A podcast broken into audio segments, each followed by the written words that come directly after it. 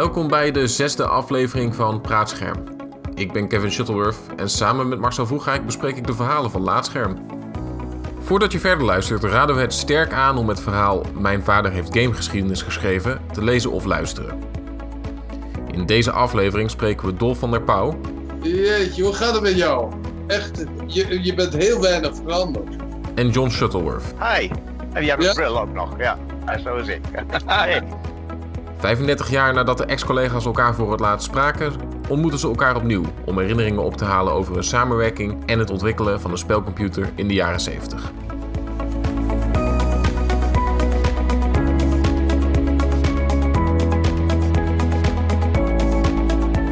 Eh, welkom Kevin. Eh, ja, je hoeft jezelf niet echt voor te stellen, aangezien jij eh, co-host bent van deze podcast.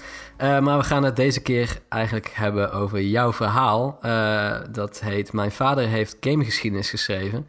Dat is alweer van een tijdje geleden, van halverwege juli. Maar recentelijk heeft zich een grote ontwikkeling plaatsgevonden in dit verhaal. De twee personen waarover eh, dat verhaal met name gaat, eh een daarvan is je vader, de ander is eh, Dolf, dat is een collega geweest van je vader. Die hebben elkaar nadat ze samenwerkten daarna eigenlijk nooit meer gezien of gesproken.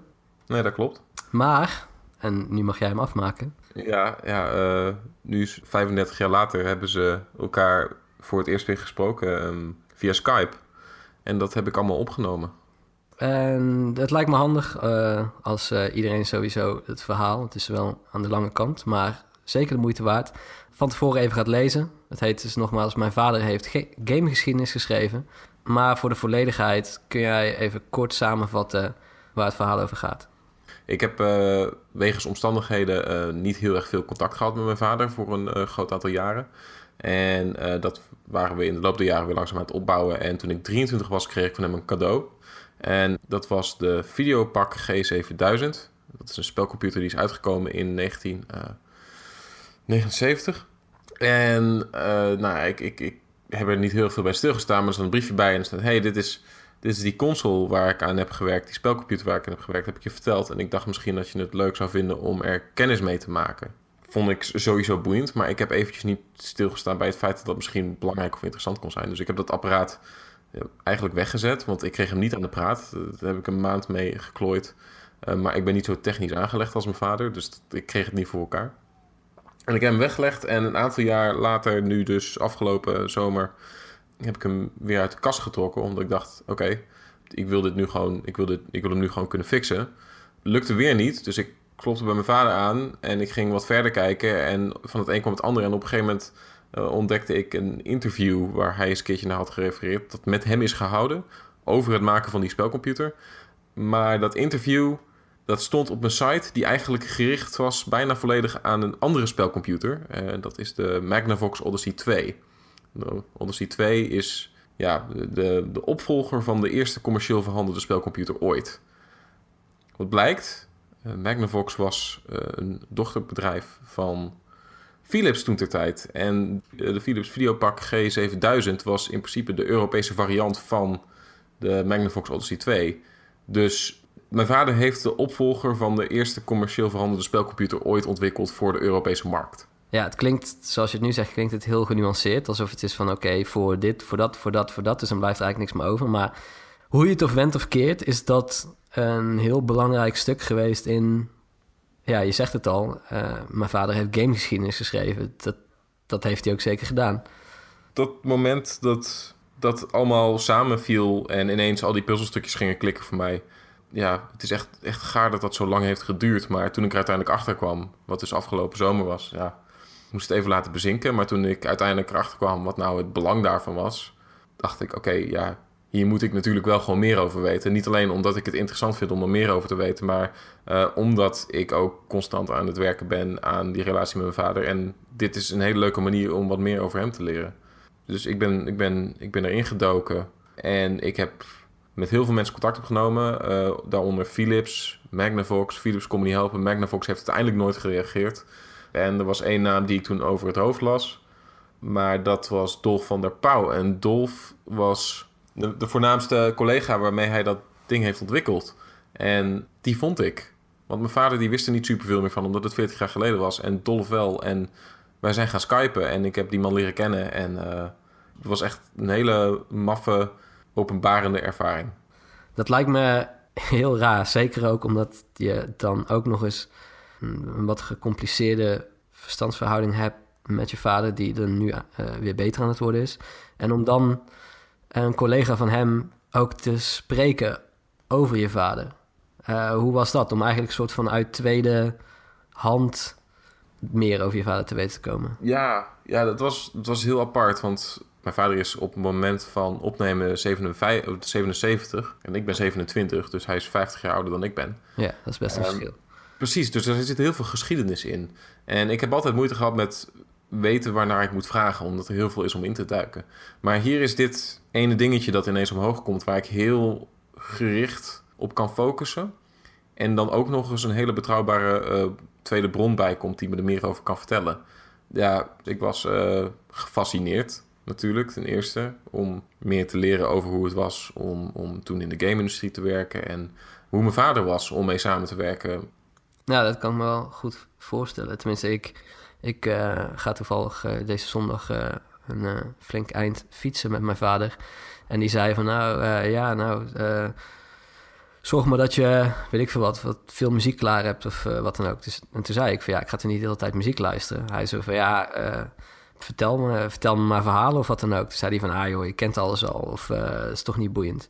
Maar toen dacht ik bij mezelf, nee, ik ken absurd weinig omdat je inderdaad gewoon vaak te horen krijgt van... ah joh, dat eh, het is niet boeiend. Of je krijgt inderdaad een extreme samenvatting van... oh ja, toen, eh, ja, toen heb ik twintig jaar als, eh, als dat gewerkt. Ik dacht van oké, maar nu heb je zojuist twintig jaar van, van je leven samengevat. Zo, zo werkt het niet. Maar wat, wat jij zegt, als je een collega spreekt... die is misschien makkelijker om te zeggen van... oh, ik weet nog goed dat...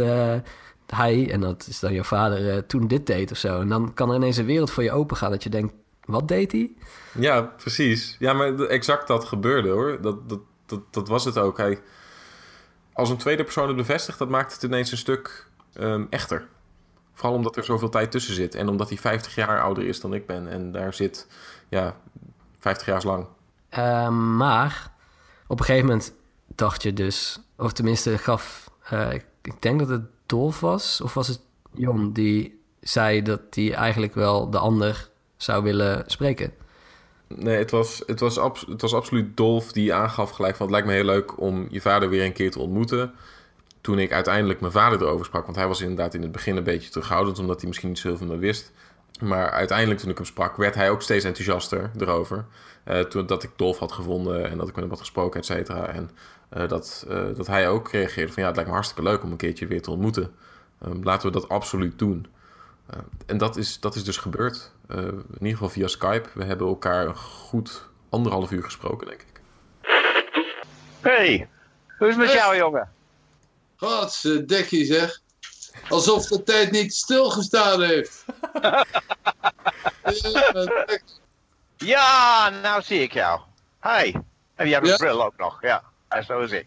hey. Jeetje, hoe gaat het met jou? Maar, met mij prima hoor. Ja. Ja, ik vind het John. Echt, je, je bent heel weinig veranderd. Oké, okay, dankjewel. Geen rimpels of niks, hè? Helemaal niet. Nee. Ze hebben elkaar 35 jaar niet gesproken en je zag via de, via de webcam duidelijk de lol op, op, op ieders gezicht. Uh, toen ze elkaar weer zagen voor het eerst en dat er uh, niet heel veel veranderd was in hun ogen. En uh, dan gaan ze gelijk uh, hun verleden oprakelen. En het was inderdaad in, om te beginnen een beetje koetjes en kalfjes. Van, hé, hey, wat ben je toe gaan doen? En uh, nou, ik ben er gewoon in gegaan. Uh, ja, ja, ja. Maar uiteindelijk toen we echt begonnen te praten over de G7000... en wat dat voor hen had betekend... Ja, toen, toen was het alle los. En uh, hoefde ik op een gegeven moment ook niet zoveel vragen meer te stellen. Want ik dacht in de eerste instantie, ik ga dit als host aanpakken. En ik ga... een lekker energiek gesprek met ze voeren. Maar dan, dan weet je, sla ik gelijk de plank mis. Omdat ik vergeet dat ik met uh, Sorry Pap en Dolf... waar toch wel twee mannen van uh, omstreeks 80 aan het praten ben. En dat dat misschien niet altijd even vloeiend loopt. Uh, en uiteindelijk heb ik een aantal vragen gesteld... en op een gegeven moment praten zij gewoon samen verder. Tot ik weer een momentje spot om even tussen te springen. En dat, dat was Het was, het was ehm, heel grappig om te zien, vooral dus hoe, hoe zij eh, gelijk weer klikten met elkaar. Alsof er niet heel veel tijd voorbij was gegaan. Ja, dat viel me vooral ook op het, eh, wat jij zei, inderdaad, de lol die ze hadden bij het oprakelen van anekdotes. En als ik die anekdotes hoor, dan snap ik dat ook helemaal. Want het klinkt wel. Kijk, voor ons is dat niet voor te stellen. Wij waren ten eerste toen niet geboren. Maar ja, toen wij groot werden gebracht, toen was het toch al een, een vrij serieuze business geworden. eh, games. Dat was het destijds ook al. Alleen toen stond het nog zo in de kinderschoenen dat gewoon iedere beslissing werd gemaakt op basis van een onderbuikgevoel, omdat er gewoon nul precedenten waren. Er was nog niks. Dus wat je dan ging doen was gewoon: oké, we gaan dit doen omdat het leuk lijkt of omdat het het, het het beste lijkt, maar niemand die je kon vertellen of dat ook daadwerkelijk zo was. Weet jij nog van eh, iemand, dat was een van de directeur van Philips Video, die tv's maakte. Eh, Ja. Een hele, hele hoge Piet was dat, hè? En ik heb, ik weet niet voordat wij elkaar leren kennen, of tijdens of wat dan ook. Ik had een microprocessor ehm, spelachtige ding vier op een rij gezet op een tv, hè? Op een tv-scherm. Om te laten zien dat je andere dingen kan doen met tv's dan alleen maar soaps kijken, hè? En Ja. ehm, ik, had, ik had allemaal, ik heb vier, het werkte, werkte goed. Ik heb een eh, microprocessor of een systeem moeten liegen te krijgen van Fairchild eh, in uh, Wiesbaden. En die hebben een ontwikkelsysteem en zo helemaal, allemaal bij elkaar gelogen. En dan heb ik ben terug in Philips gekregen. En ik heb stiekem dat ding in een hok gezeten. Terwijl ik eigenlijk iets anders had moeten doen. En dan toen liet ik het zien dat inderdaad je echt vier op een rij. Was een digitaal systeem. En je kon vier op een rij, kon je gewoon spelen op een tv-scherm. En deze directeur, die ook notabene, ik zal iets over hem tellen. Ik weet zijn naam niet, helaas. Maar ik denk, ja, als dat nou het beleid van Philips eh, uitstippelt, eh, dat is misschien een slechte stuk Philips. En wordt ook geen ehm, eh, domestic apparatuur of zo. Maar hij, hij kwam, kwam kijken en dit was een, ik vond dit een echt een, eh, ja, een monumentele ja, paradigm shift. Vond ik het eigenlijk, want het is een andere gebruik van tv dan wat je normaal met een tv doet. Ja, ja. En hij zat daar in te kijken. En er was ook iets anders in omloop daar, ehm, die interessant was voor mensen. En dat noemden ze short travel switches. Dat waren makkelijk toetsen of zoiets. Dus die zit daar een beetje de vier op een rij te spelen. Heeft de hele betekenis daarvan niet begrepen. Hij zei, ja, een spel op tv, hè, en nou wat? Eh, en dan toen zei hij, de enige echte vraag zegt, zijn dit nou short travel eh, toetsen? Niet. Oh, dat is interessant. Niet. Oh, kunnen we daar iets mee gaan doen? Oh, leuk. Of ehm, niks, helemaal niks, nee. Ja, wat me vooral opviel, eh, en dat zei Dolf, is dat ze dus de fabrieken om de spelcomputer te produceren, die hadden ze in een specifieke staat gezet. Ja, in Tennessee. Tennessee, ja. Omdat, ja, het is niet oké, maar het is wel typisch. Maar Magnavox was inderdaad meer een meubelfabrikant dan een televisiefabrikant. Juist, ja. En ik, eh, nou ja, we zijn vaak genoeg in die fabrieken geweest in Tennessee.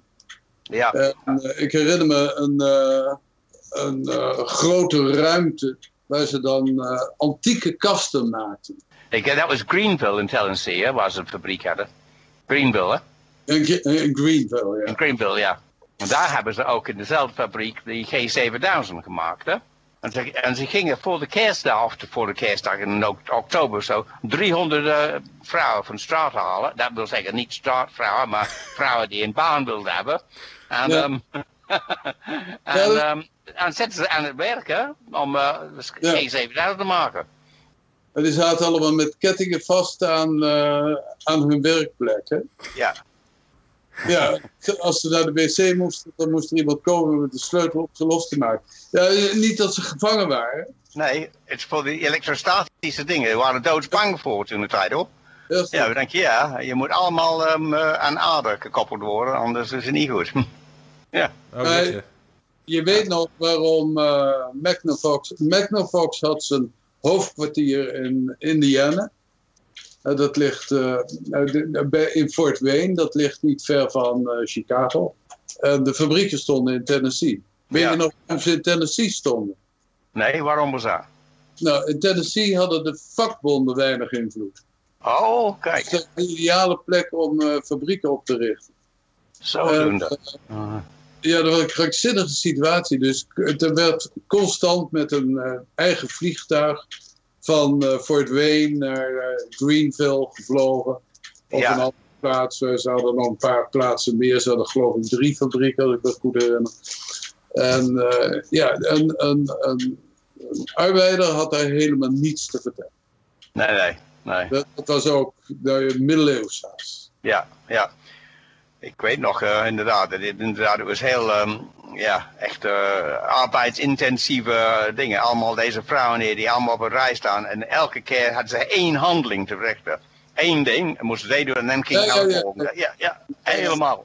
Ja, ongelooflijk. ongelooflijk. Nee, het Ja. was wel een andere wereld hoor. Iets wat ik nog altijd eh, ook grappig blijf vinden is eh, de, de manier waarop, waarop John en, en Dolph de naam van dat kreng hebben bedacht. Eh, want het is zo ontzettend willekeurig dat het de videopak G7000 heet. Wij zaten ergens in een bar of weet ik veel. En je zei, jij zei tegen, weet je wat, we moeten een naam vinden voor dit ding die erg futuristisch is. Het moet eh, iets hebben over de toekomst. Het moet een beeld geven van wat gaat gebeuren. Laten we het naar de G7000. G, dat geeft kracht. En de 7000, dat is toekomstig. En het klinkt goed. Dat heb jij gezegd, Dolf. Dat weet ik nog heel goed. Hmm. Dit herinner ik me vaag, maar niet. eh, ik had toen, eh, de- hadden we toen al eh, die G7, we spraken over de G7000. Nee, wij hadden, wij hadden die Odyssey 2, of hoe we het ook zou noemen, die ding. Ja, de Odyssey 2, ja. Ja, Ja, ja, die, en die zouden we de Europese versie gaan maken. ja. ja, ja, en toen moesten wij een Europese naam hebben. ja. Want Odyssey, dat zegt niks, hè. En jij, jij bedacht dat, G7000, dat, dat, dat is jouw... eh, Oké. en ik zei, ja, dat is goed, want mijn, mijn ik, je bent de expert, maar dat soort De G7000. G7000. Mijn vader beschreef ook dus al zijn trips door.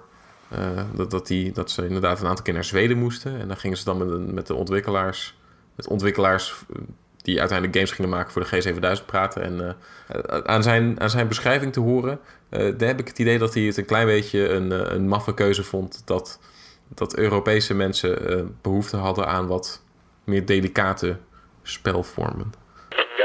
Ik moest nieuwe spelletjes gaan bedenken, of tenminste regelen dat ze gemaakt worden. En jij was er niet, denk ik. Maar ik ging, we hadden contact met een of andere Games manufacturer in. Ik weet niet wat de naam was, was in Zweden. Ja. En daar ging ik vaak heen. En voor spelletjes ideeën, hè. Want wij hadden het merkwaardig idee dat Europese spelletjes anders moesten zijn dan Amerikaanse spelletjes. Want de Europeanen, die zijn niet zo gewelddadig en oorlogszuchtig. Wij moesten leuke spelletjes hebben. Nou, dat weet ik niet of dat waar is. Maar in elk geval, daar ging ik, daar ging ik deze, en dit spelletjesvent, eh dat moest ik met hem, ik ben vergeten zijn naam hoor, maar hij moet allemaal spelletjes gaan bedenken. En dan toen liet ik dat programmeren in een videopak. Door, eh, ook door, eh, niet door iemand die bij ons werkte, maar iemand die ik kon uitcontracteren om dat te doen. En ehm, dat was wel, eh, en dat was heel, amateuristisch, maar het werkte wel. En deze vent, die was, nou ik heb nooit zoiets meegemaakt, want hij was een spelletje ontwerper, maar hij was ook een kind op zich. Want als, ik rond, als we rondreden in een auto daar in, in Zweden, als, als we naar stoplichten eh, kwamen en die waren rood, dan ging hij blazen. Hij ging zijn hoofd uit het raam en blazen. Om- Alsof hij eruit wilde blazen. Nou, ik denk, ja, leuk hoor. Maar, eh, en dat was, dat was mijn leven, hè? van de tech nerd, eh, die alles wist over microprocessoren en zo. Dat was ik bezig met dat soort dingen doen ook nog. Tegen het einde van het gesprek eh, begon ik nog even over hun, over hun fantastische voorspellingen. Een klein, een soort van, een klein laagje van arrogantie kwam toch een beetje omhoog. Want de conclusie was, alles, alles dat wij zeggen komt uit. Nou, eh, weet je wat het is, eh, Kevin? Alles wat Dolph en ik bedacht in de, in de verloren uurtjes, eh, midden in de nacht ergens op een vliegveld.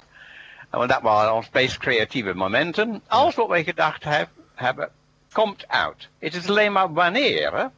Dus onze belevingen van dingen, die kunnen die kunnen ook. Dat, ik kan niet zeggen dat ze nog niet uitgekomen zijn. Ja, of ze, ze zijn misschien wel uitgekomen, maar ze komen ze wel uit. Want ik geloof heilig in dat Dolf en ik daar samen een echt een innovatieve gesprekken hebben. Want wij hadden, ja. Geen, wij hadden geen remmen in, in de idee van wat zou kunnen gaan gebeuren. Dat was, uh, dat was leuk daaraan. Dus ja. zelfs dingen daarmee. Ik zou, ik, op dit moment kan ik niet iets bedenken die wij bedacht hebben die nog niet uitgekomen is.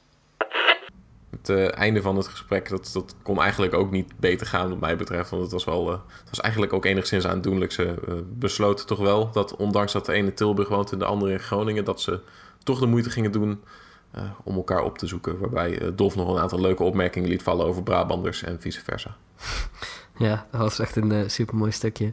Vooral ook grappig om te zien. Tenminste, ik, uh, ik, ik ken ze alleen via jou en van de video's. Maar om dan toch hun twee karakters zo duidelijk terug te zien komen.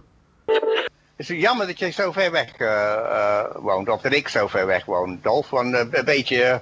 gewoon, ja, is een keertje een, ontmoeting. Fysiek is ook wel leuk, hè.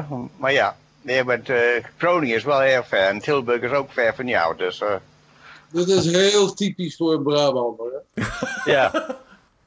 Heel typisch voor Brabant. Weet je dat ik uh, niet zo lang geleden had ik een dineetje in, de, in Ulvenhout. Ligt bij Breda. Oh ja? In Ulvenhout, ja. Nou, daar, daar rijd ik naartoe. En dan s'avonds rijd ik weer terug. Nee toch? Ja, dat vinden we gewoon hier. Dat is vier uur rijden. Als, als je vraagt aan iemand uh, in, die in Amsterdam woont om naar Groningen te komen, dan ben ik, god aan toe. Dat vind hey, ik was bereid dus, om het te doen, hè? Laten we even, laat het even ja, on the record uh, gezegd zijn hier. Ik was uh, wel ja, echt Amsterdammer. Of, ben je wel de Brabander? Ja, in hart en nieren eigenlijk, hè? Oké. Okay. Ja. ja. Nee, maar dit, John, dit gaan we doen. Uh, geen probleem. Ik kom wel naar het zuiden. Dat lijkt me beter dan het omgekeerde. Ja, nou... Ik kom daar regelmatig. Helemaal ik, kom ook, ik kom ook heel vaak in Nijmegen en zo. Dat soort dingen. Dat is een beetje dichterbij, hè?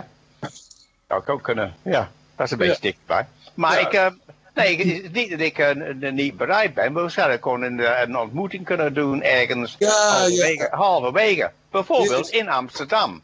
Want daar is ook halverwege. Huh? Stop. Ja, daar is helemaal geen probleem mee even nou, nee, helemaal geen probleem. Ja, heb je nu uh, het zeg maar is gaan rollen, het, wel het idee dat het soort van makkelijker is geworden om contact met hem op te nemen, omdat je dit soort van beetje samen hebt meegemaakt? Ja, ja het is wel iets extra's dat we delen en dat maakt het wel allemaal ietsje gangbaarder nu voor mij. En dat is eigenlijk meer dan ik ooit voor uh, op had kunnen hopen dat wil niet zeggen dat het allemaal maar gewoon ineens helemaal koekenij is. Maar het is een fikse stap. En een fikse stap die echt wel voor mijn gevoel nodig was. Ik had niet verwacht dat het in deze vorm zou komen. En dat maakt het allemaal extra bijzonder. Dus hij is toen inderdaad ook nog na een aantal weken na publicatie... is hij langsgekomen. En uh, we hebben het apparaat opengemaakt. Want die van mij... Ik had er dus eentje van hem gekregen. En die, die heb ik nooit aan de praat gekregen. Ik heb nog steeds tot op de dag van vandaag geen, enkel, geen enkele videopak G7000 game gespeeld. En dat was ook niet gebeurd zonder dat dit artikel er was geweest. Um, en dit gesprek met, tussen Dolph en John, dat was ook niet gebeurd. Uh, zonder dat het artikel er was geweest. Dus het heeft wat teweeg gebracht. En ik vind het zelf een beetje moeilijk om. Ik, wil, ik hou er niet van om mezelf schouderklopjes te geven. Dus daarom ben ik heel, misschien een beetje terughoudend daarin. Maar het heeft wel, het heeft wel wat gedaan. Voor mij, zowel voor mij en ik geloof dus ook voor hem. En voor de lezers natuurlijk, die het hopelijk interessant en leuk vonden. Oké, nou, dat is meer dan genoeg, lijkt me. Ik, ik ga uh, fietsen met mijn vader. Ik zal even vragen of hij uh, nog wat heeft gedaan. Ik, ik lijkt me sterk dat hij geen game, gamegeschiedenis heeft geschreven, maar hij was leraar, dus hij heeft in ieder geval geschiedenis gegeven. Sorry. ja. Nou, Dankjewel. Ja, graag gedaan.